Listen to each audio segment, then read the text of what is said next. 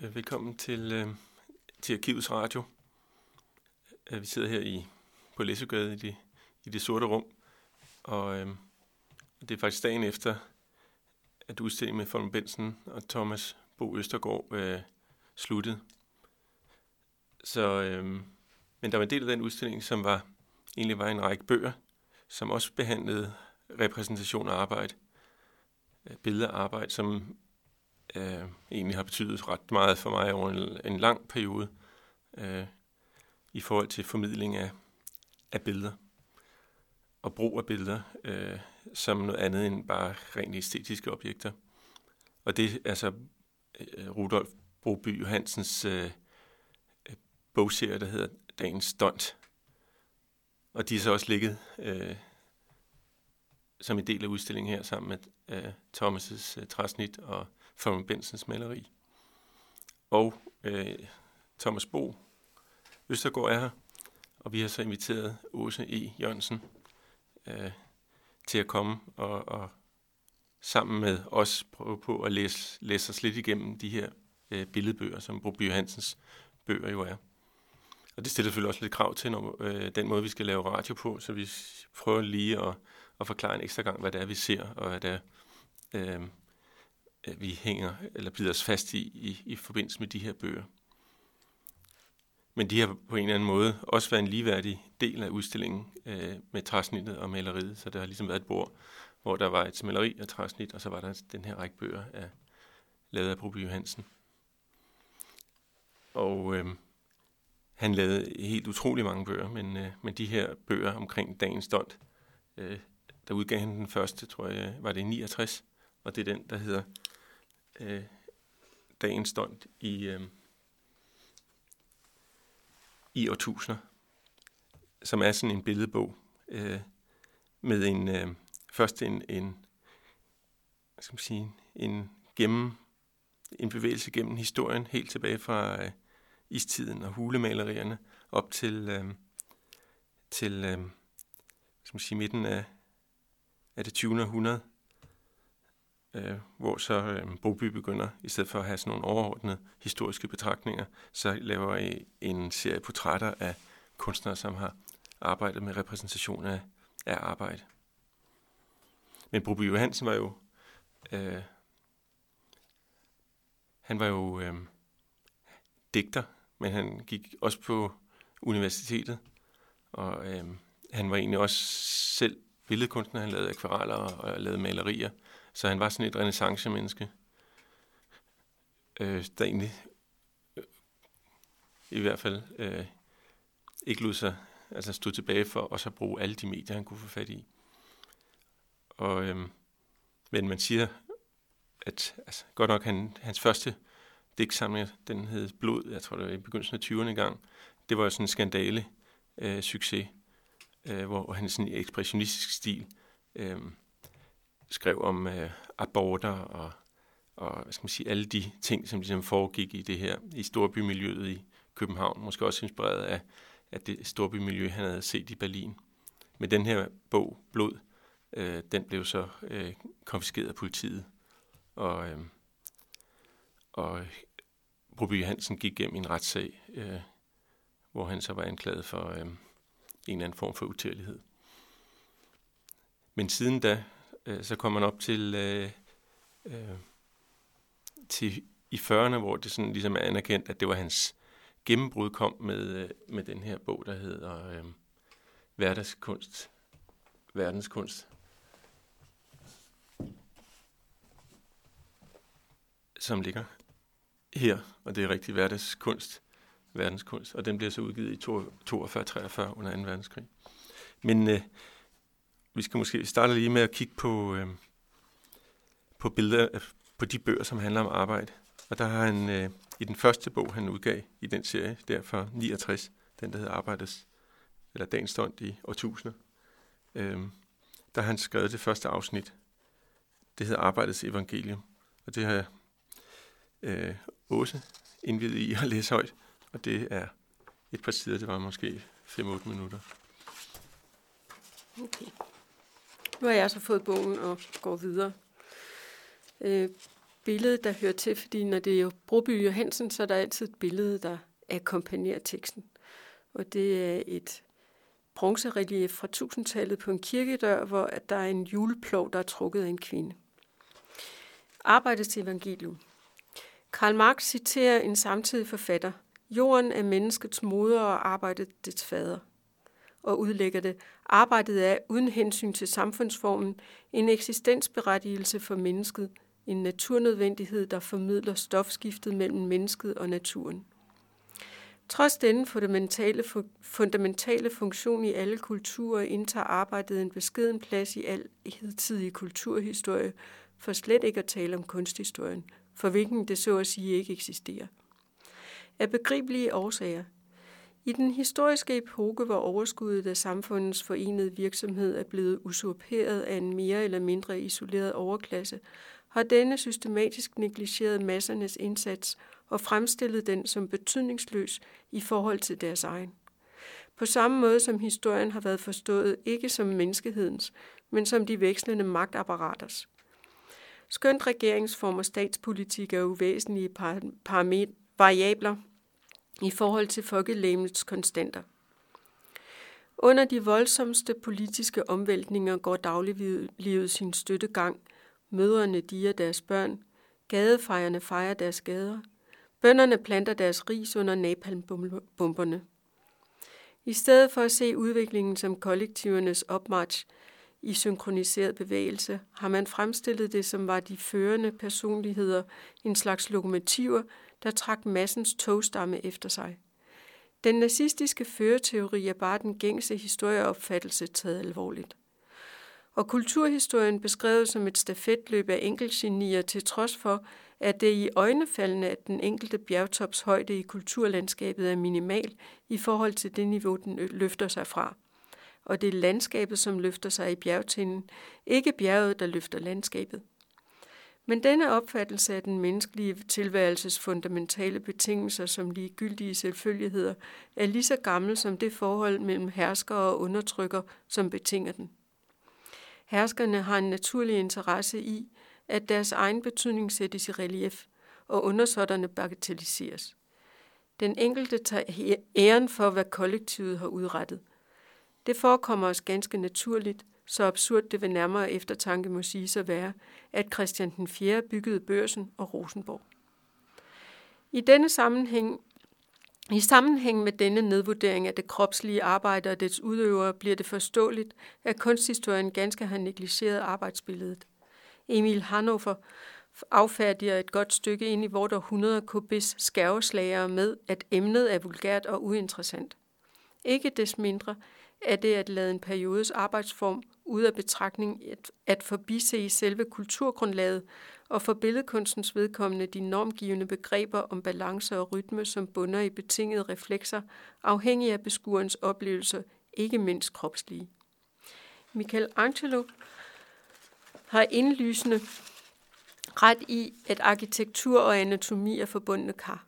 Kultur betyder dyrkning af menneskearbejde. Den måde arbejdet udføres på er det afgørende, ikke hvordan det udnyttes. Af utallige kanaler siver indstillingen til arbejdet ind i alle menneskelige forhold. Selvom man aldrig så energisk fornægter den, og kun en desperado som Furie har, har våget at kalde den ved det rette navn arbejdsdriften, er lige så konstitutionel som selvopholdelses- og forplantningsdriften. Årtusinders systematiske nedvurdering af arbejdet har aldrig helt fået bugt med arbejdsglæden, selvom kun samfundsmæssige outsidere som kunstnere og digtere tør vedkende sig den. En slider på den jyske hede lå for døden. Hans søn havde sagt til ham, at kom nogen i himlen, måtte det være ham. Nils, sagde han, du ved, at salmesang og den slags aldrig har været noget for mig. Tror du ikke, at der, hvor der samles så mange folk, kan blive noget at gøre med at stille stole frem og gøre i orden? Men intet er sparet i bestræbelserne for at diskriminere enhver skabende virksomhed fra det beskidneste ordneri til kunstens storværker til fordel for administratorerne af de andres arbejde for at nedvurdere de udøvende i forhold til deres udbyttere. Hvor glose arbejde er beslægtet med oldslavisk robu, som betyder træl, den tjekkiske digter Karl Kapek har dannet robot af det og hvor Bibel fastslår, fastslår straks fra begyndelsen, at mennesket skal æde sit brød i sit ansigtsved. Denne placering af arbejdet som byrdefuldt, besværligt, tvunget slaveri må have fundet sted, da klassesamfundet organiseredes i slutningen af yngre stenalder, og har altså ikke været gældende mere end en hundrededel af den tid, vi med sikkerhed ved, at der har været mennesker på jorden. En forståelse af arbejdets dobbeltrolle i historisk tid, som på den ene gang aldeles upåagtet og dog fuldstændig dominerende faktor i civilisationen, er næppe mulig uden at holde sig dette for øje. Hvor meget det er stemplet som en last i alle dette ords betydning, det er aldrig lykkedes at konstatere det så effektivt, at det helt har mistet, mistet en undertone af hemmelig lyst. I sidste århundrede brugtes trællenavnet efter årtusinders fornedrelse for første gang med selvfølelse, ja, stolthed, og har i dag evangelisk klang for flere af jordens millioner, end den kristne forkyndelses bidre moral. Vo, som ikke vil arbejde, skal heller ikke have føde, nogensinde er noget ud til. Tak, Åse. Øhm, jeg ved ikke, om jeg sagde det, men at du jo jeg ved ikke, om du kalder det bogdesigner, eller du, det er en af dine, hvad skal man sige, din hovedbeskæftigelse i livet her, det er at lave bøger, mm. øh, formgive bøger. Ja. Øhm, så, og det er også derfor, jeg synes, det var virkelig interessant at snakke med dig for at kigge på de her bøger. Øhm, og den bog, du lige har siddet og læst op af, som en, der ligger her i arkivet, jeg ved, ved godt, du måske ikke har set den før, fordi Broby Jans lavede rigtig mange bøger. Øh, den kom i sådan en kassette her, mm. og den var, øh, altså bogens størrelse er sådan omkring af fire, så det er mere sådan en karakteret album. Øh, selvom at det er, er, øh, er øh, teksten, som måske bærer fortællingen, så, så, øh, så betyder billederne i, i, det her, i den her bog øh, utrolig meget, og der bliver også hele tiden refereret til billederne i teksten. Men den her kassette, der kom med, øh, som også er meget smuk, øh, det er sådan en øh, ja, papkassette, hvor der så er skrevet med sort Broby Johansen, og så med røde, sådan helvetica-lignende bogstaver, dagens stund igennem årtusinder. Og så på den anden side er der så et billede af, af fru By Hansen, som også på en eller anden måde en lille smule ligner en karikatur af en sådan rasende digter, eller sådan en, øh, en person, der kunne være med i en drejerfilm. Det er sådan sort-hvidt tryk, og så står hans navn også op over billedet. Men øh, hvis man kigger på den her dagens stund, øh, Hvordan vil du så egentlig beskrive øh, dens måde at, at, at bruge billeder på i forhold til teksten? Du benævnte den selv som en billedbog. Det opfatter jeg også meget, den er. At den, øh, at den jo er... Dels er det en gennemgang af mange, af mange emner, og dels er det en gennemgang af nogle øh, kunstnere. Øh, og så er det... Han har indledninger som den, jeg lige har læst, eller vi lige har hørt. Øhm, men nogle gange så er teksten meget min, altså meget lille, meget kort i forhold til, for eksempel har han et emne, der hedder træsnit, og det har otte eller ni linjer tekst, som man skal lede efter, men der er masser af billeder. Så ofte så vil noget være fylde måske et eller to opslag og der vil være langt flere billeder, end der vil være tekst. Så teksten er, kan man sige, sådan en slags syning eller vævning mellem billederne, der, der, der holder dem sammen. Og på den måde tror jeg, at, at den serie, der hedder Dagens Stund, det er jo meget sådan en... Der var han veletableret. Det er i 60'erne, og Dagens Stund i Norden, som er det efterfølgende bind, blev udgivet af, af øhm, um, Brosen, FDB Brosen.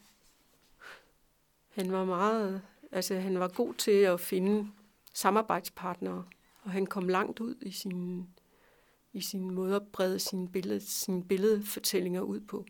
Også fordi han var altid sådan, hans måde at skrive på var som, den krævede ikke, den, men den forudsatte ikke, at man havde en masse viden i forvejen. Og fordi at billederne var indgangen, så kunne man, så kunne man ligesom meget nemt gå til, og kan stadigvæk i dag, meget nemt gå til hans, hans øh, bøger, samtidig med, at de indeholder nogle oplysninger, og der er nogle oplysninger, man skal tage med et vist grænsalt. Men, øh, Men billederne er jo billederne. Altså. Billederne er nemlig billederne. Og der, der er en karakteristisk ting ved dem, det er, at der, altså det meget ofte er mange sort billeder. Den bog, der hedder Verdensmestre, der beskriver han for eksempel, der, at det har jo også at gøre med en tid, hvordan man har produceret bøger. Han har jo lavet bøger siden, siden 1922 og op til sin død i, jeg tror vi blev enige om, det var en gang midt i 90'erne, eller hvad var det? Er det ja, 87? 87, ja. ja. Og indtil da lavede han, lavede han bøger hele tiden. Så, øhm, så han har jo også gennemgået en lang udvikling med de bøger. Og det kan man se, når man lægger dem op, at i starten så er der næsten ingen farvebilleder i hans bøger. De, I verdensmester, der har han for eksempel malerier, hvor han beskriver, hvad farverne er, men de er gengivet i sort-hvid. Det har jeg altid synes var ret fantastisk, fordi at, altså, så, så sætter man gang i forestillingen om, hvad det her maleri så egentlig har været. Ja, det er lidt ligesom nu at have lavet radio om nogle billedbøger. Det er lidt det samme, at... at man er nødt til at forestille sig, at noget måske kan man... Men man skal forestille sig mindre, når man har et sort-hvidt billede, og skal forestille sig farverne, end når man skal høre om billeder. Men jeg tror også i de der bøger, tror jeg, den der idé, det er om opslaget. Altså ja. hvis du tager et tilfældigt opslag, og måske prøver at beskrive, hvor mange billeder der er i forhold til, til teksten, Ja, det her det var et dårligt opslag, for der starter et nyt, et nyt afsnit på den ene højre side. Men ellers er det nemlig rigtigt, at mange af dem, der falder det i opslag. Og her der er, nu kan jeg lige prøve at tælle, der er 3, 6, 16 sider, 16 linjer tekst plus billedtekst, og så er der 1, 2, 3, 4, 5 billeder på det opslag. Og de er alle sammen ret store. Det her det handler om kinesisk middelalder. Så det er, så det, det er rullemalerier, de her. Og det man ser, det er så, øh, hvad skal man sige, altså Det er arbejds, arbejdssituationer fra kinesiske rullemalerier. Altså det vil sige, at det er kunstnere, der er, jeg, jeg står og arbejder der? Øh, nej, ja, måske. Jeg ved faktisk ikke helt. Der er en broderske for eksempel, ikke? Så jeg tror, det, jeg tror, et, det tror jeg ikke nødvendigvis. Jeg tror, det er forskellige arbejdssituationer. Det ene er at styre en, en båd gennem et vandfald. Og der er en, der broderer, og der er en mand, der hugger en bambusstang til. Så det er sådan egentlig ret forskelligt. Kvinder, der er ved at forarbejde silke, hvor noget af det er at støde silken støde de der... Ja, det ved jeg faktisk ikke helt, hvad der foregår. Men, men det er da også så sjovt, for eksempel den her dagens stund, så kommer han også ind på, hvad skal man sige, kunstnerisk arbejde, eller mm. øhm, for eksempel træsnit, som du nævnte. Ja. Øhm, og på en eller anden måde også griber fat i, hvordan den her bog er produceret. Øhm, også som en, et, et, et trygt medie, eller en, en, øhm, en tryksag. Ja. Og jeg kan, altså, nu får måske lige afslutte de her dagens stolt bøger, så kom der så øh, midten af 70'erne, kom der så en bog, der hedder Arbejdsbillede album, som er 100 billeder i farve og sort, udvalgt og kommenteret af Rudolf Broby Johansen i farve og sort. Og den kom så i, publiceret i 75, tror jeg nok og blev udgivet af Socialdemokratiets forlag Fremad. Øhm, og der skriver han øh, i introduktionen, øh, dette er ikke en bog om arbejdsbilledets historie. Dette er et album med nogle få udvalgte eksemplarer af arbejdsbilleder fra forskellige tider og steder. Og kommentarerne er begrænset til beskrivelser af disse billeder. Den, som vil beskæftige sig med emnet og være nok så det være nok så flygtigt, henvises til to bøger af samme forfatter. Dagens Stolt gennem årtusinder og Dagens Stolt i Norden. I dem behandles i sammenhæng dels det internationale arbejdsbillede, dels arbejdsbilledet i Danmark, Norge, Sverige, Finland og Island på Færøerne og Grønland, og hos samerne. Så det, der ligesom er specielt ved den her bog, som øh, er, at, at det netop er et billedalbum. Altså det er faktisk øh, billederne, der er udvalgt 100 billeder, og så har han så skrevet øh, en beskrivelse af, hvad der foregår på billederne.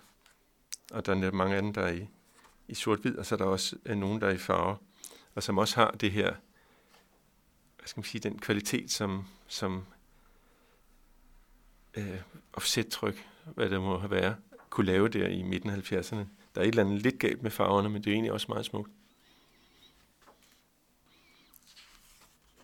Den måde, han bruger siderne på, det nævnte, mm. snakker vi også om lige før, det med, han bruger, øh, i, specielt eller til billederne, bruger hele siden til at, at vise øh, de ting, han, øh, eller de genstande og de billeder, han gerne vil vise.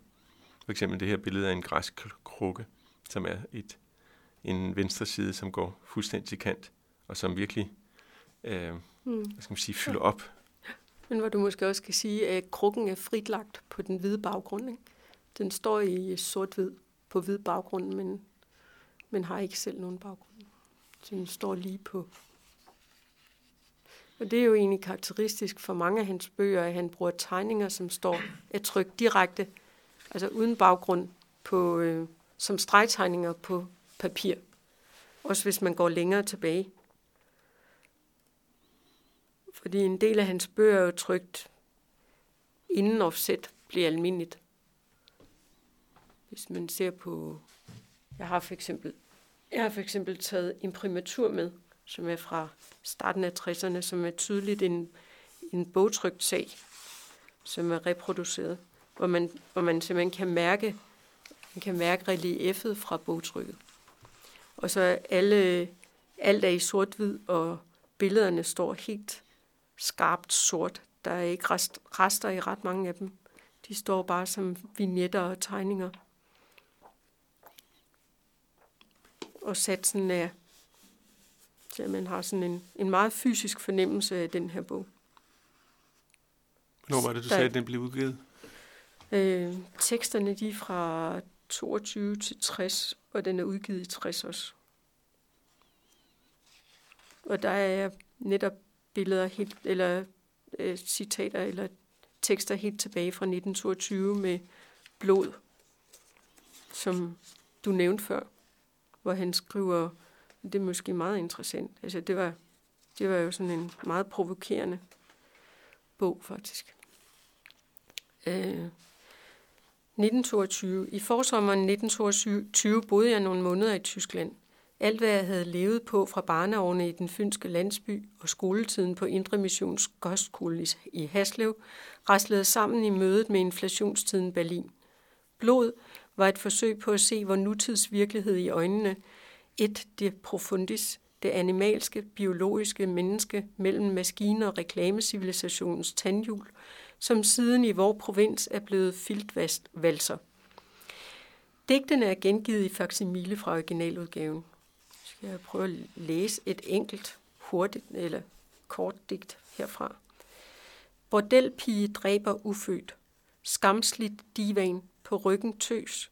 Med chemisvalg over mave. Spredben. Bore strikkepind i kulhårs udfrynsede vulva. Gålende lig kønskryber.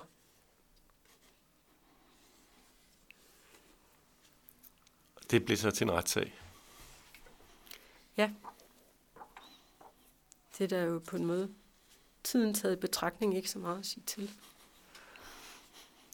Nej, men det var også... Øh, altså, altså, han var også, hvad skal man sige, en renaissance-menneske. Det med, at han på en eller anden måde kunne altså, at være digter, kunne være maler, også øh, altså, skrive de her øh, formidlende bøger, som jo tit er historisk baseret.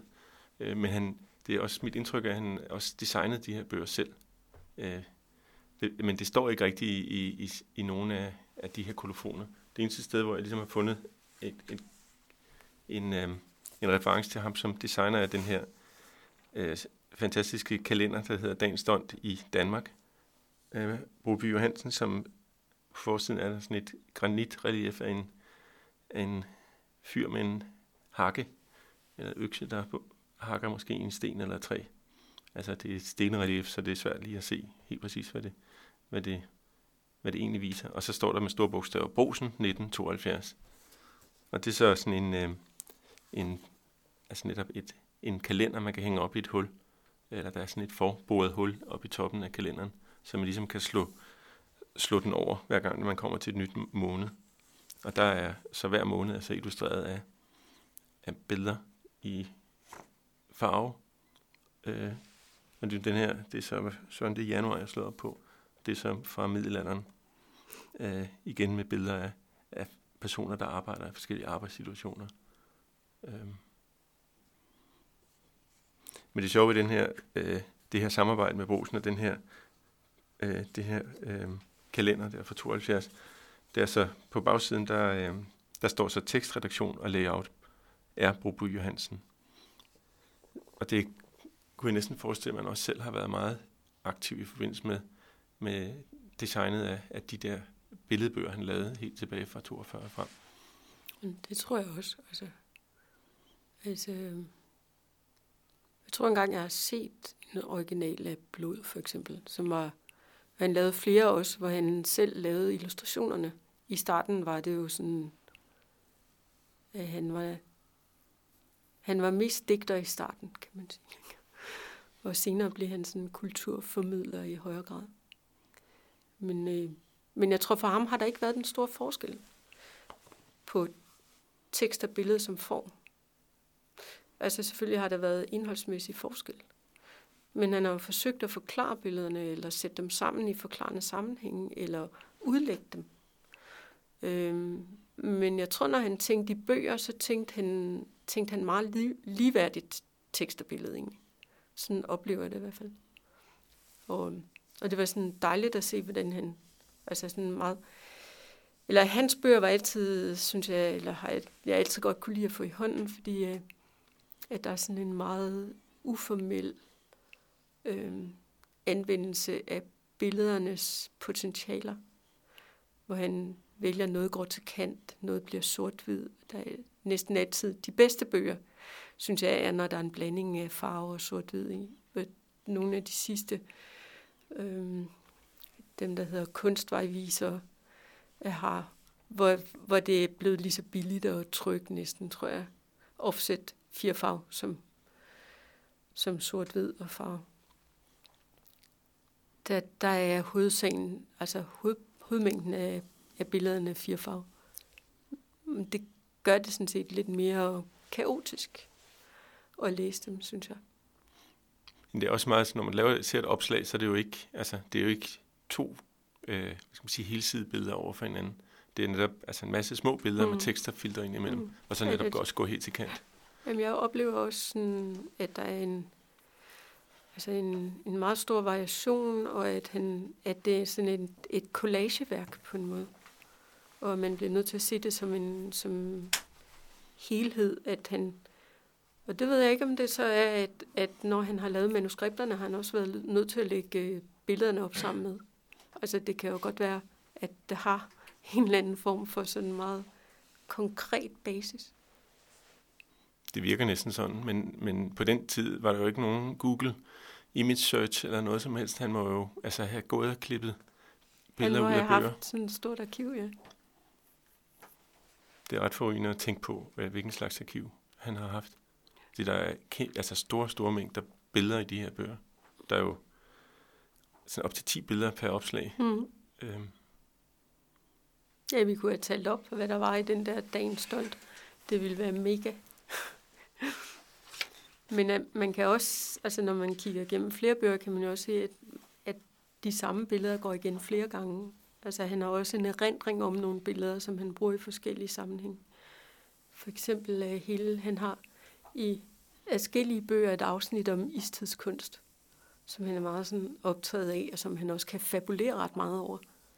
Som, hvor de samme, man kan se, at det er de samme billeder, der kan bruges til en lille og en stor publikation, eller i sammenhæng med andre, og i forhold til, hvad tøj havde de på. Han har lavet bogen Krop og Klær.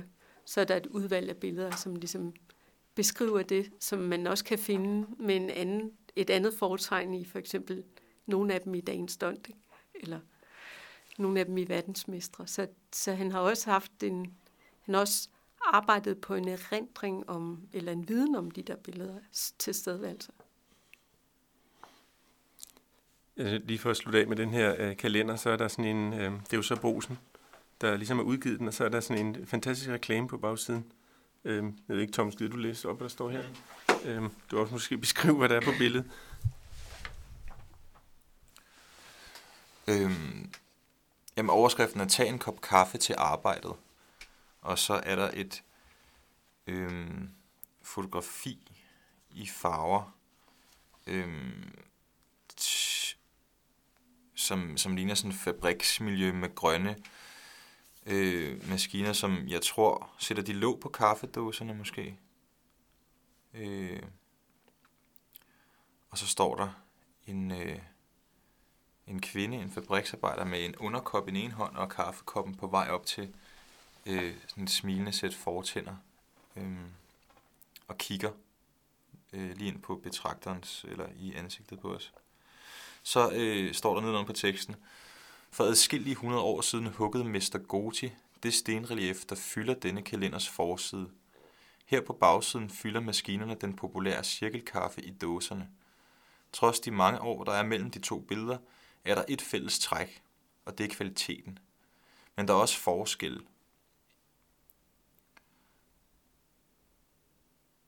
Mester Gotis fine håndværk kan blive meget gammelt. Det bliver cirkelkaffen derimod ikke. Det smager den for godt til. Men skulle de have brug for, en op, for at opbevare den nogen tid, lader det sig gøre. Poser og dåser er nemlig aromasikrede. Og så er der så altså brusens øh, logo, sådan ret stort hjørne.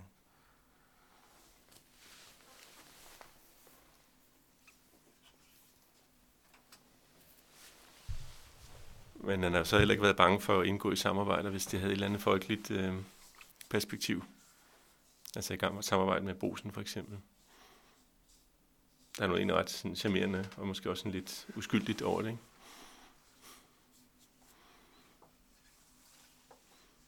Men jeg tænkte også øh, på øh, øh, at tale lidt om øh, de her billedalbum, som Broby Jansen lavede, jo, som startede i 42-43. Den her sådan fabulerende øh, strøm af billeder og tekst. Og der læste jeg så et sted, at øh, Aske Jorn var meget optaget af, af Broby Hansen, og specielt den her hverdagskunst, øh, øh, verdenskunst, og den måde, som billeder og tekst var flettet sammen på. Og han skrev jo, var det i 1949, han skrev Intime Banaliteter, hvor han netop også brugte øh, hvad skal man sige, små, små billeder til at illustrere hans, øh, hans tekst. Og ikke alene, hvad skal man sige, metoden var den samme, men også den måde, som, øh, som han integrerede alle mulige kulturobjekter på. Fordi det er jo det, er det der også er bemærkelsesværdigt her, er jo, at, at det ikke er kun er fin kunst. Det kan også være, altså der er billeder af en pibe, der er netop tøj, alle mulige former for kulturelt udtryk. Øhm, så på den måde er det jo, øhm, hvad skal man sige, en meget mere populær forståelse af, af, af kunstneriske ytringer, som jo øh, nok måske op, har været op, op imod en øh, museumsinstitution, en kunstinstitution, som netop kun øh, mente, at den fine kunst var, øh, øh, var værdig til at være på et museum. Og det, det, det man kan sige, at han nærmest havde en lille smule etnografisk tilgang til, øh, til de her kulturudtryk, og på den måde også er med til at, at udbrede øh, kunstbegrebet, ikke kun i forhold til øh, skal man sige, europæiske billeder, men også øh, billeder fra Kina, fra Kambodja og fra øh, øh, forskellige kulturer over hele verden. Og det tror jeg faktisk har været ret øh, banebrydende at, at sidde og kigge på for en, en ung kunstner i København i 1943. Jeg, har, jeg vil egentlig også snakke eller spørge om, øh, Åse, i forbindelse med trykteknikken, hvordan den her bog er lavet, og sidder med hverdagskunst, øh, øh, verdenskunst, at så vidt jeg har forstået, så var det øh, rent trykteknisk, var der faktisk en nyskabelse, at man kunne lave den her slags bøger med så mange billeder. Øh, altså offset-tryk øh, var blevet raffineret på en måde, således at, øh, at det var muligt at, at trykke den mængde billeder. Før i tiden, så skulle man jo have lavet en kliché af hver billede, eller en, jeg kunne forestille mig en støbt i bly. Øh, og det er så trykt på en anden måde, så vidt jeg kan se.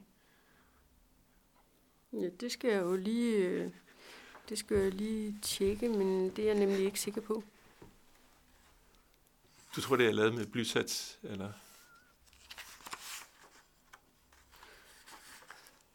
Det skulle du nok lige have sagt lidt før. Men det er ikke eksamen. nu skal jeg, jeg, jeg, nu jeg skal tror, jeg du- have jeg tror, brillerne du ved helt alt, ned jo. på næsen. Ja, Jeg tror- stoler på din udgrunden, eller din... nej, altså satsen, det er i hvert fald bogtryk. Der står her FE Boardings Bogtrykkeri AS, og i 43, der har det været Lysats. Så kan det godt være, at, men det ligner altså, at det er, det ligner, at der er kliché her også. Prøv at se, prøv at se her. Den, den, det her, det er billedet af den meget, meget berømte, øh, hvad hedder det, bisonokse fra Altamira-hulen. Og den er tydeligvis i meget store rester. Og de farver, der er brugt, det er ikke den, de smykfarver, vi kender. Og jeg vil tro, de er enten trygt i bogtryk eller i silketryk, faktisk. Det er, det er et af farvebillederne og farverne.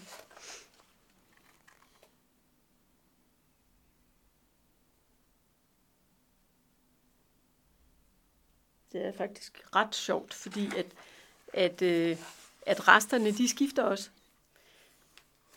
resterstørrelse fra det ene billede til det andet. Så de er nok behandlet hver især på helt deres egen måde.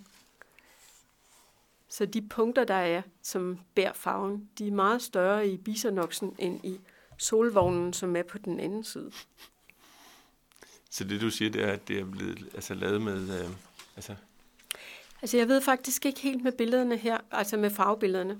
Fordi man brugte jo også, øh, man brugte en bestemt teknik til masseproduktion af farvebilleder, som var for eksempel billedbladet, hvis der var farvebilleder i det, eller billeder i det hele taget.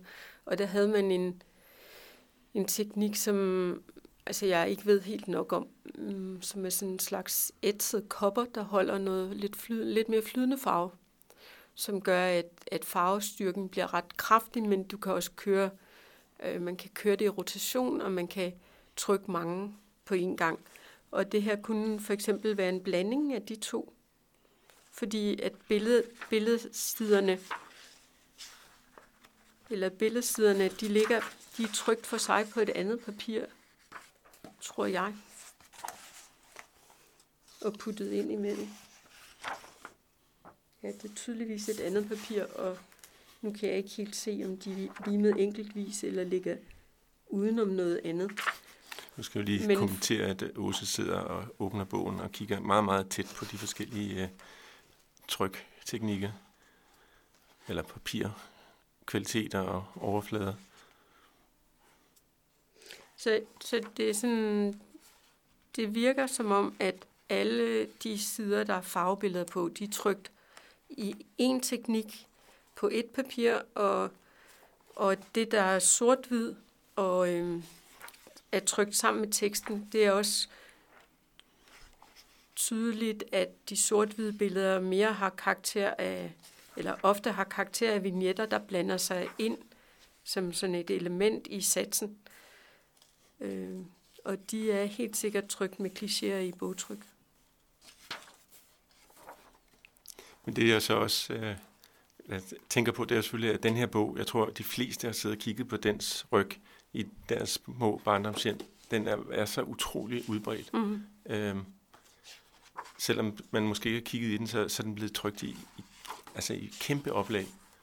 Og det peger jo på, at der er en, Ja, en eller anden form her. for... Der står faktisk her på, fors- eller på titelbladet 38 til 50.000. Det er en pænt stor, og det var i 46. Ja. Og den er jo kommet siden.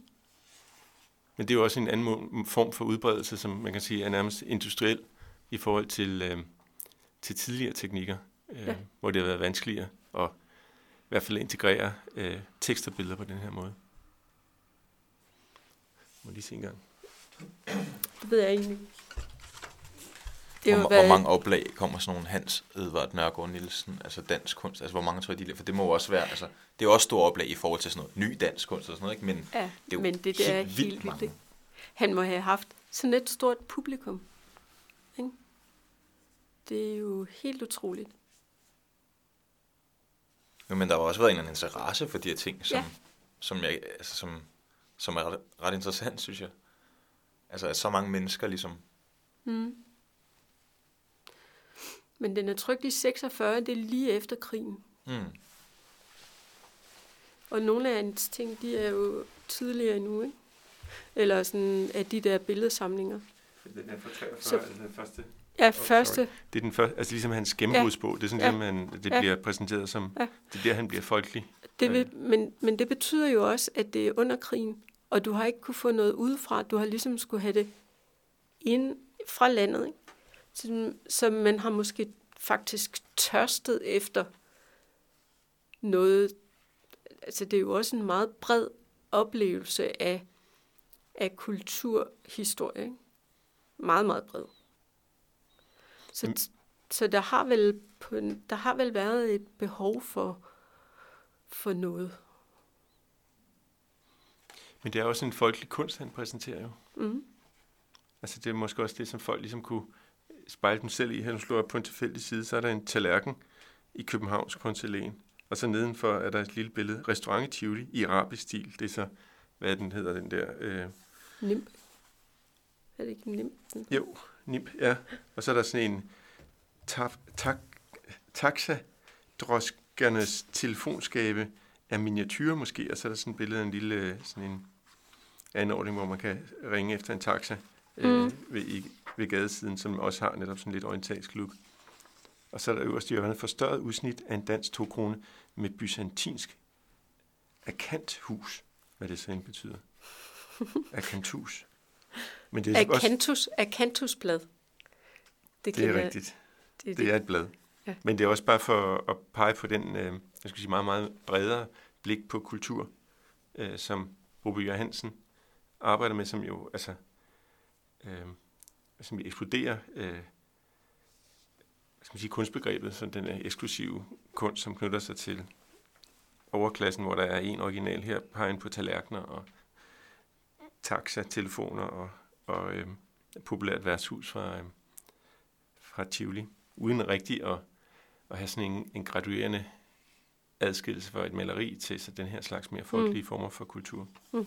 Jeg tænkte på, Åse, øh, om jeg kunne lokke dig til at læse introduktionen til den her bog, som var hans første, som hedder Om at se. det kan jeg godt. Jeg har altså ikke øvet mig, så det kommer på den måde. Om at se. Vi er omgivet af former fra de forskelligste tider og steder. Nogle af vores brugsting er meget gamle. Ting lever længere end mennesker, og formen igen meget længere end tingen selv. Tusind år er ingen alder for en form. Når jeg i denne bog har prøvet at tegne grundtrækkene i de skiftende tiders udtryk, har jeg illustreret fremstillingen med en del eksempler fra den bildende kunst, fordi det ligesom giver et kig ind i værkstedet, hvor der arbejdes med form og farve. De billedende kunstnere er på en vis... Nej, om igen. De billedende kunstnere er på en vis måde menneskehedens øjne. Men den ånd, der har formet de yderste, ypperste kunstværker, kan også spores i de mest ringeagtede dusingenstandes udseende. Den sixtinske Madonna og Venus fra Milo tilhører ikke en helt anden verden end den, vi lever i til daglig. Den samme ånd, som har fået et kompliceret og forfinet udtryk i de store kunstværker, giver sig til kende ganske enkelt og lige til i tusindvis af ting, vi jævnligt har at gøre med i redskaber og huse, beklædningsgenstande og transportmidler, byplaner og service, møbler og maskiner, frisyrer og brokonstruktioner. Man sammenfatter en bestemt tids udtryksmåde på alle områder i, hvad man kalder tidens stil. Selve ordet betyder oprindeligt skriveredskab, og man kan på en måde kalde stilen for tidens håndskrift.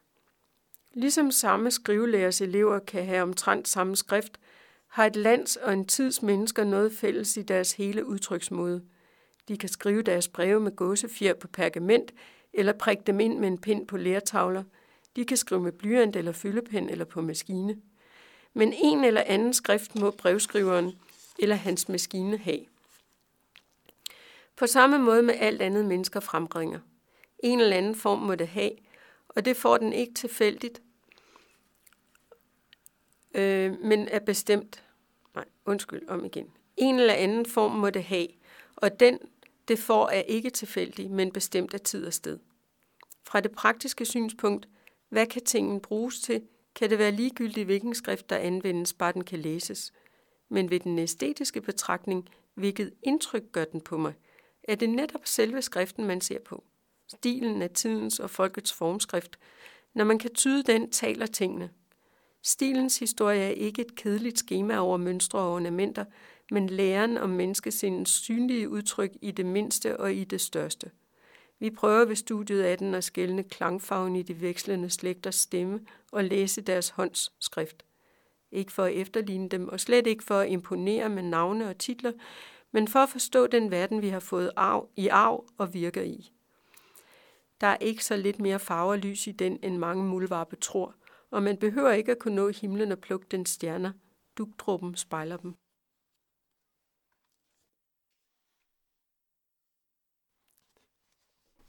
Det var meget smuk øh, beskrivelse af sådan et udvidet kunstbegreb, så vidt jeg kan se.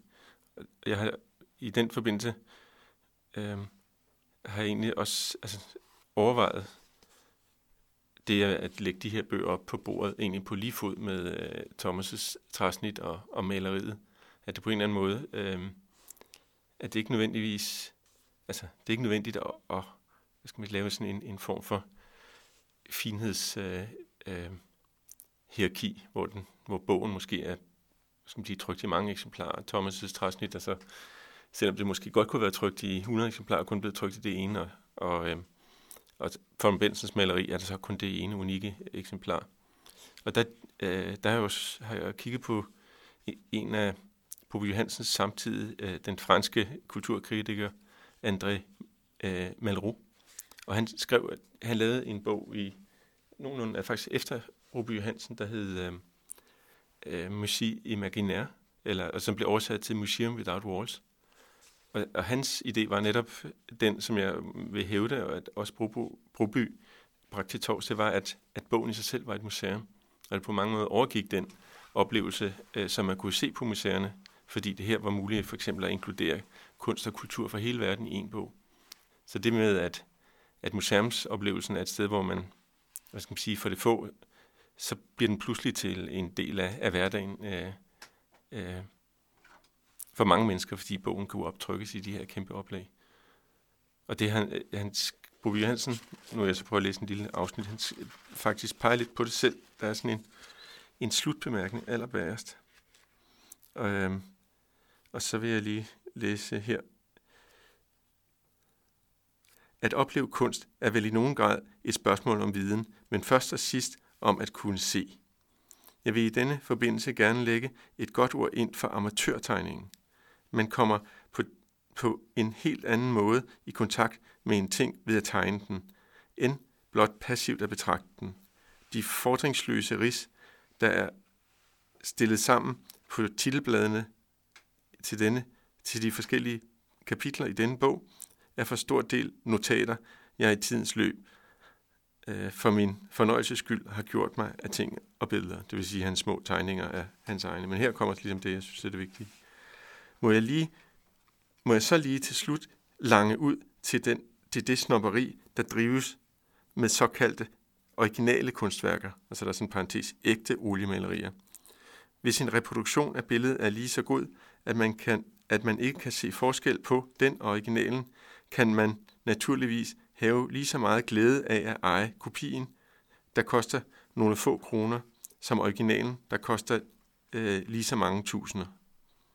Det værdifulde i kunstværk det værdifulde i et kunstværk er ikke materialet, men formen. Og selv en dårlig kopi, for eksempel et 10 prospektkort, kan godt have en del af de egenskaber, der er af værdi hos originalen, selvom den mangler andre, først og fremmest størrelsen. Overfor kopien forveksler man ikke kunstværdi og salgsværdi. Kunsthandleren, kunsthandlerens prisliste, prislister giver ikke nogen anvisning på, hvor man finder de synsoplevelser, man har forudsætningen for at få noget ud af. For nogen ligger de på alfavej, for andre godt gemt i, et, i en overset afkrog. For de fleste lige for næsen af dem. Men man må øh, man må selv opdage den. Man må selv bruge sine øjne, ikke, ikke andres. Det, er, det at kunne det er ingen uvæsentlig forudsætning for den kunst, vi alle er fusker i, livskunsten. Men det, jeg synes var interessant med det her, det er jo netop, at han, han siger, at reproduktionen kan være næsten lige så god som originalen. Og på den måde, øh, altså også vil sige, reproduktionen i de bøger, han lavede, også kan opgive, eller kan give den samme oplevelse som et maleri på et museum. Men, men på en eller anden måde, så vil altså selvom man taler om det imaginære museum, altså Malraux, han kalder bogen det imaginære museum, så er det jo, så er spørgsmålet, om man så ved museum i den sammenhæng i virkeligheden forstår samling. Fordi museet er jo også altså på en måde andet end, end tingene i det.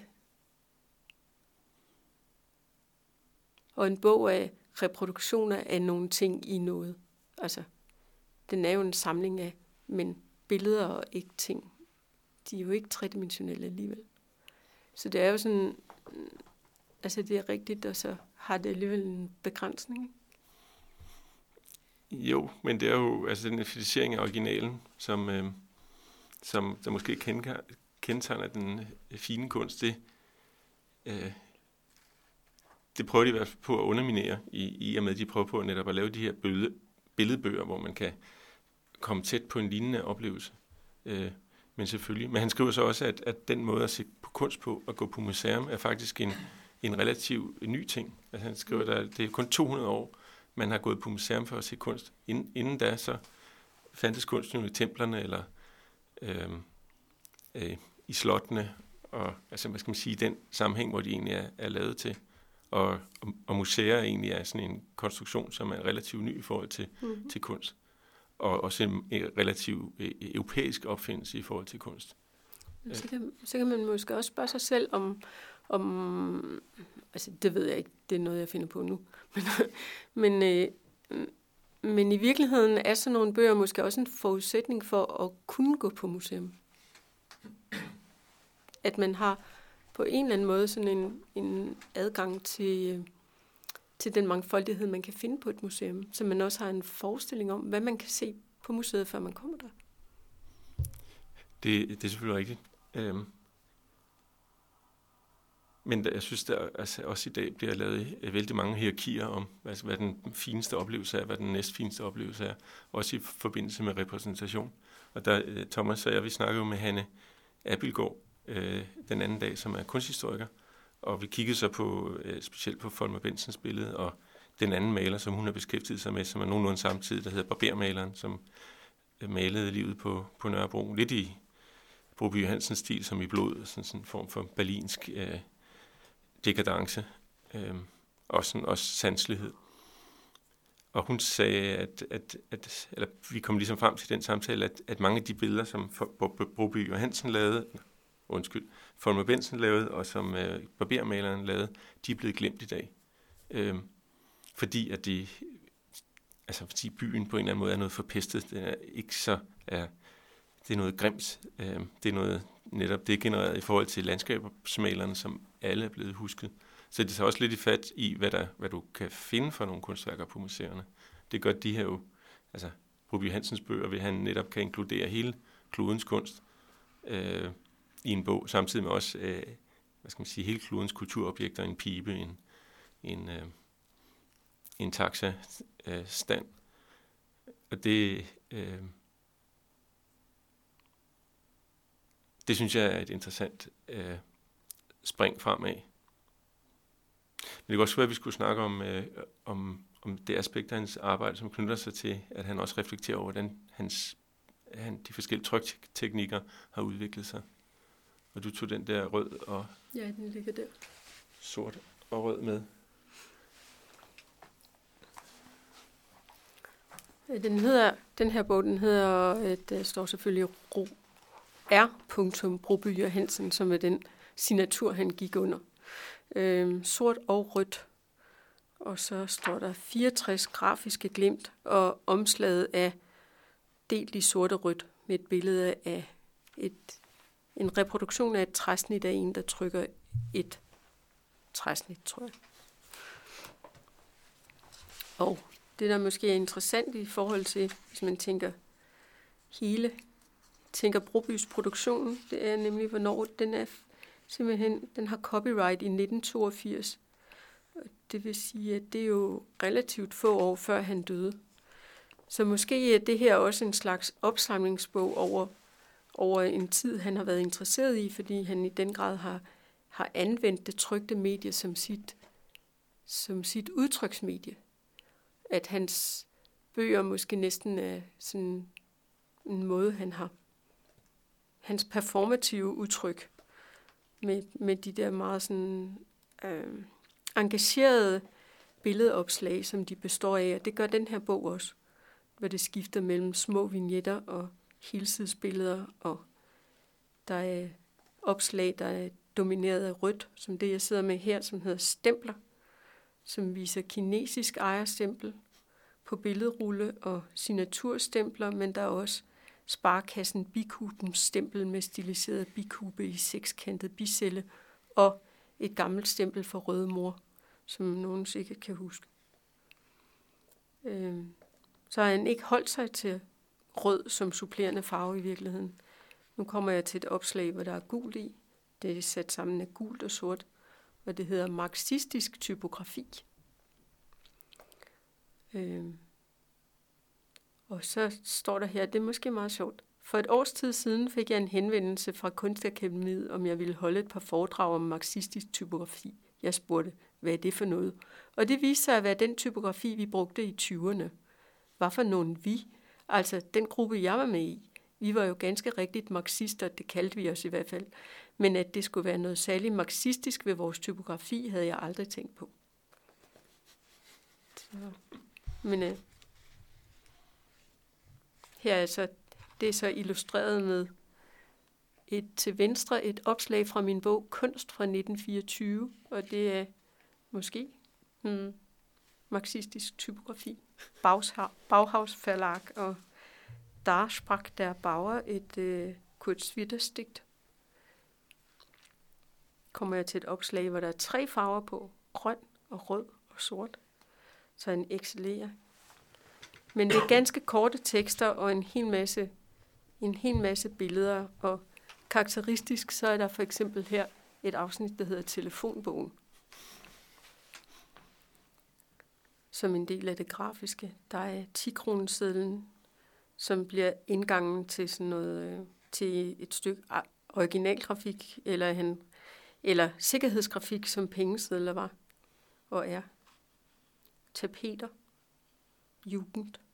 Så ligesom de andre bøger, så repræsenterer den her virkelig øh, mange aspekter af, af det felt, han arbejder indenfor, hvor han han har formsat her, som er både en bryllupspokal, hvilket er en invitation til om, og forklaring om en, der skal i, eller faktisk en tekst sat som en pokal, som et, en opstand om et bryllup, en annoncering af et bryllup. Og så er der et digt af Guillaume Apollinaire, øh, som er kendt for sine formsatte digte. Men er det ikke ligesom om, han også, altså skal man sige, måske de her dagens stund bøger i høj grad, men integrerer, hvad skal man sige, historien øh, af billeder af arbejde, også integrerer den med historien af trykteknikker eller repræsentation af, eller produktion af billeder, reproduktion af billeder? Ja, det ved jeg ikke. Det har jeg egentlig aldrig rigtig tænkt over. Om, jeg ved ikke, om det er sådan en særlig bevidst ting. Jeg tror måske jeg har opfattet det mere som, at han brugte den metode, der var til rådighed, fordi at, at han havde jo brug for, at nogen investerede i at trykke hans bøger. Og det ville man så gøre altså med de der mega-oplag, vi har, altså 38 til 50.000, så vil man jo i høj grad finde den mest rentable, for tiden mest rentable måde at trykke på. Og sådan synes jeg egentlig, at man kan se på det.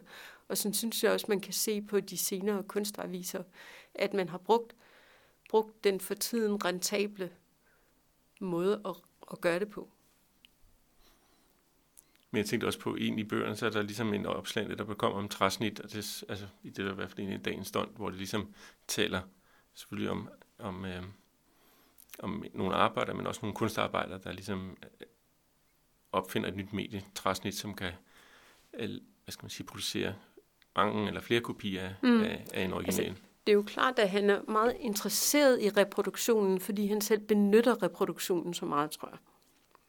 Så, han, sådan, han, så når han behandler, når han behandler øh, arbejdet, så vil trykarbejdet også have en særlig betydning for ham, fordi at det er det, han selv arbejder indenfor. Selvom han ikke selv arbejder som trykker, så er han jo alligevel nødt til at have en forståelse for metoderne, når han, øh, når han har... Altså for eksempel, så hvis han kun lavede tekst, så ville det jo være én ting. Men fordi han hele tiden blander tekst og billeder sammen, så er hans bøger lidt mere komplicerede, end rene tekstbøger ville være. Og så er han så han er også virkelig nødt til at forholde sig til, at de nu bliver reproduceret, alle de billeder, og vi ikke skal reproduceres i farver i de tidligere bøger, hvor der ikke var råd til så mange farvebilleder. Han har sikkert været, der har sikkert været mange forhandlinger om, hvordan skulle de reproduceres. Ikke? Men jeg tror på den anden side, altså jeg opfatter egentlig, at det er os, der senere læser trykteknikkerne ind i bøgerne, fordi de ligger jo hen over en periode fra starten af 20'erne, 1920'erne og så til op i 1987, hvor der foregår helt vildt mange ting. Ikke? Ret trykteknisk. Man, man går fra, fra øh, blysats og, og øh, xylografier til, øh, som er træsnit, som illustrationer i, i store oplag, til over klichéer og fotosats og off, til offset tryk. Og computer måske. Han tangerer lige i computertiden, ikke? Altså lige til sidste 80'erne? Ja. Hvor, han, hvor vi faktisk lige sad op ovenpå og læste et lille, et lille afsnit om, i hvilken bog var det? Om, øh, hvor der var billeder af Ejler Krav, og hvor han skriver, at Ejler Krav netop gengiver øh, kontor- og computerarbejdet som der ikke var ret mange andre, der, der interesserede sig for. Jeg tror du er helt derom bagved. Der er kontor her. Ja. Der er kontor på bagsiden også. Ja. Det er i dagens stund i Norden, og Thomas han bladrer lige for at finde det opslag, men det gør nu heller ikke så meget, om vi ikke kan finde det, men det er jo, det er jo en meget lang historie med, med tryk- og reproduktionsteknik, som hans bøger øh, gaber, eller hans produktion i virkeligheden sådan dækker. Men det har også været sådan ret, altså en lang periode af, af hans liv i forhold til, til trykteknik. Det har jo været en, en periode, hvor han har skulle sætte billeder tekst op på, altså med tape mm. på en, mm. en master. Mm. Så han så fået satsen, måske fotosats for et satsbyrå. Mm. Og så måske fået klichéerne til, øh, til billederne fra et andet sted, og så ligesom skulle klæbe det op. Ja, har nok, det kan godt være, at der er nogle andre, der har lavet klichéerne jo. Ikke? Det har nok været, han, det har været et samarbejde. I det øjeblik, han bruger klichéer, så, så er det jo så er det bogtryk, der er teknikken, ikke? primært. Men så har det været et samarbejde med en trykker, der har så sat det sammen til tryk i maskinen, men han har lavet et, et forlæg, som det er sat op efter. Men i det øjeblik, at det er offset-tryk før computeren, så har man det hele på film og klippet det sammen. Og så har man så vendt det ind og ud af hinanden, til det kunne ende på en plade og blive trygt. Ja, der var også nogle, sådan nogle altså, finurligheder. Du viste lige et, et billede, hvor der var sådan en stregtegn, der gik ind over et fotografi. Også, det var sådan en kedel, altså stregtegning, og så var fotografiet også en lidt anden stil kedel, men så den her stregtegning, den blev så, øh, hvad skal man sige, negativ eller hvid, når den kom ind over fotografiet, mm. altså sort uden for fotografiet. Mm. Ja, og det, det er jo sådan en ting, man kan gøre i et reprokamera. Det kan man gøre Det er en fotografisk proces, at man vender sort til hvid og hvid til sort. Men jeg kan egentlig godt lide at, at bilde mig ind i hvert fald, at det var ham, der lavede designet altså af de her bøger, fordi der er så integreret mm. en del af udsagnet. Mm. Øh, og man kan næsten også sige, at, at stilen den holder fra altså de her billedbøger med, fra 43 op til øh, 80'erne, at, Mm. at de ser sådan relativt ensartet ud. Selvfølgelig kom der flere farver, og egentlig er de der 80'er bøger ikke, altså ikke så smukke som de tidligere bøger. Mm. Så det er måske computerens tidlige indtog. Men man kan måske sige netop, at, at han lavede layoutet i sin, den helt kontante betydning af ordet.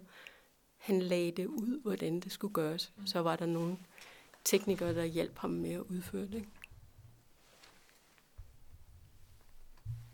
Jamen, jeg tror også, jeg sidder og bladrer i den her dagens stund i Norden, og har gjort det lidt, og egentlig øh, altså, sidder og tænker mest over, altså de her, Åse, du kaldte det sådan, måske sådan collage-agtig Mm. øh, måde at skabe øh, billeder på, egentlig for hvert opslag. Mm. Øhm, og øhm, så har han selv nævnt flere gange gennem nogle tekster, altså noget med at se, og at kunne se, og det tænker jeg, at det kunne han virkelig. Øh, fordi jeg, jeg, så jeg sidder egentlig og finder ud af, hvad er det egentlig, der fungerer, eller stusser over, hvad det er, der fungerer. Ja. Og jeg synes egentlig meget, at det, altså det er netop, i stedet for at kun at forholde sig til firkant eller ramme på billedet, så er han enormt dygtig til at gå ind og se, hvad det er for nogle former i billederne, der, øh, altså, der fylder meget og fylder lidt. Og så, så han har mange niveauer af, altså han har meget når han komponerer, Mm. eller laver kompositionerne på, på de her sider. Øhm, og så tænkte jeg egentlig også med det her museum, vi har snakket om, det imaginære museum, eller museum uden vægge, fordi på en eller anden måde, altså tænker jeg også, at altså jeg, jeg bliver ved med at være, hvad er det egentlig, der fungerer? Og fordi jeg synes egentlig sådan serielt, eller sådan at bladre igennem, altså så ved jeg ikke rigtig, om det virker, men det er som om, at hver gang man åbner, altså, så åbner man faktisk et rum, altså Ja. når man åbner på siden, og på den måde bliver det ligesom Mm. måske et museum, og det, så det er ligesom, men, men ja, så det var også et spørgsmål øh, til jer, måske også dig jo, som ligesom har arbejdet meget med opsætning af bøger, men fordi jeg kan ikke, altså jeg bliver ved med at lede efter, altså nogle, nogle regler eller nogle ting, der går igen, Ja. og sådan, men jeg kan ja. simpelthen ikke finde, øh, Nej.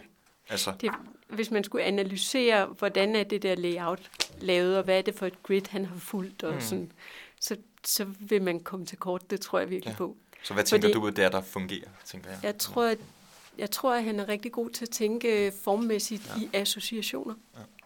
At den ene form fører til det andet. Nu det der opslag, som vi har kigget på et par gange med øh, Ejler Krav, Mm. er, er sådan en, et skift af en vekslen mellem øh, akvareller i farve og sort-hvide tegninger, stregtegninger uden stregtegninger, der står helt på hvid bund, og nogen, der er sådan, har en gråtonebund, og så de her mere mættede øh, øh, kan- akvareller. Og, og der har han ligesom, det, det handler meget om kvinder, kontordamer i kontormiljøer og enkeltstående. Og der, der er det helt ned til, at der er svinget i en ryg, der et, et højformatbillede, der, der sådan driver bill- synet over til en, et kontorlandskab, eller at der er bevægelser i billederne, der ligesom fører videre til de næste billeder. Og jeg tror, det er meget af sådan den måde, han kan komponere specielt opslag på, så hvor de kommer til at være som helheder. Hvor jeg sidder nu her i den der rød og sort bog med et opslag, der hedder Ikke Gutenberg Pi Xing. Men der er for eksempel et portræt, der er hvidt med sort bund, meget stærkt gra- øh, træsnit, der er meget mørkt.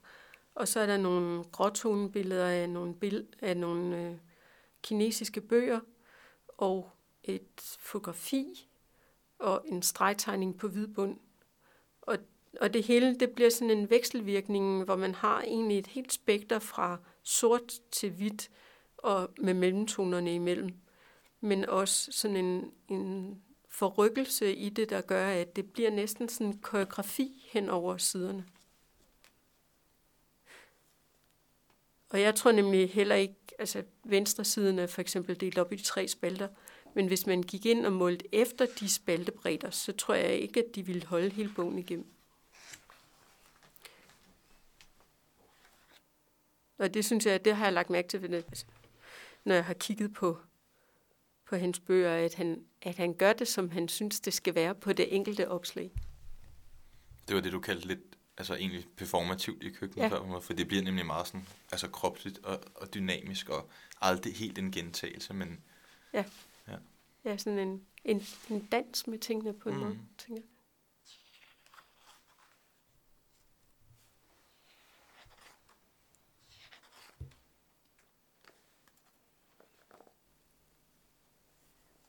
Her for eksempel, det er, og det er måske faktisk, det, det er svært at helt at beskrive, men over, øh, opslaget hedder Max Linkner, og yderst i venstre spalte, der er tre spalter på venstre siden, og højre siden er et billede af en, en kvinde, der, der er ophidset, har åben mund, skriger måske, og det er rødt og sort i en meget kraftig stregtegning.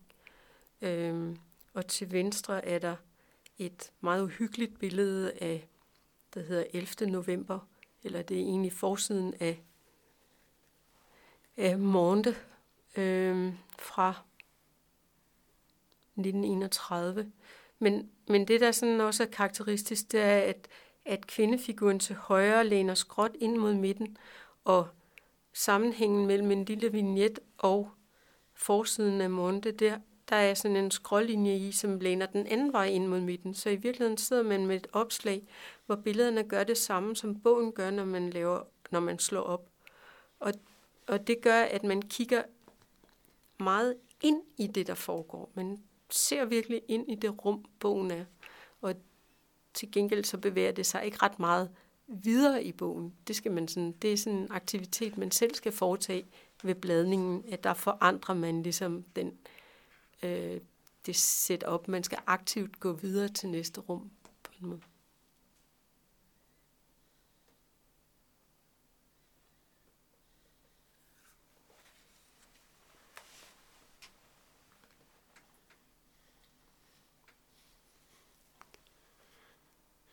Det kunne også godt være, at vi skulle øh, runde af nu. Øh, er der nogen flere kommentarer? Altså vil jeg egentlig bare opfordre folk til, når de går på hollandsk bogsalg og, og står den dag, hvor det koster en femmer, så indsamle alle de Broby Johansen bøger, de kan finde, og købe dem. Øh. Altså måske er det ikke nødvendigt, at man tager 10 gange krop og klæder, som man nogle gange kan finde. det kan være en god gave. okay. Men mange tak, Åse. Det er virkelig fint øh, og virkelig interessant. Tak, Thomas. Foi, né? Foi, foi.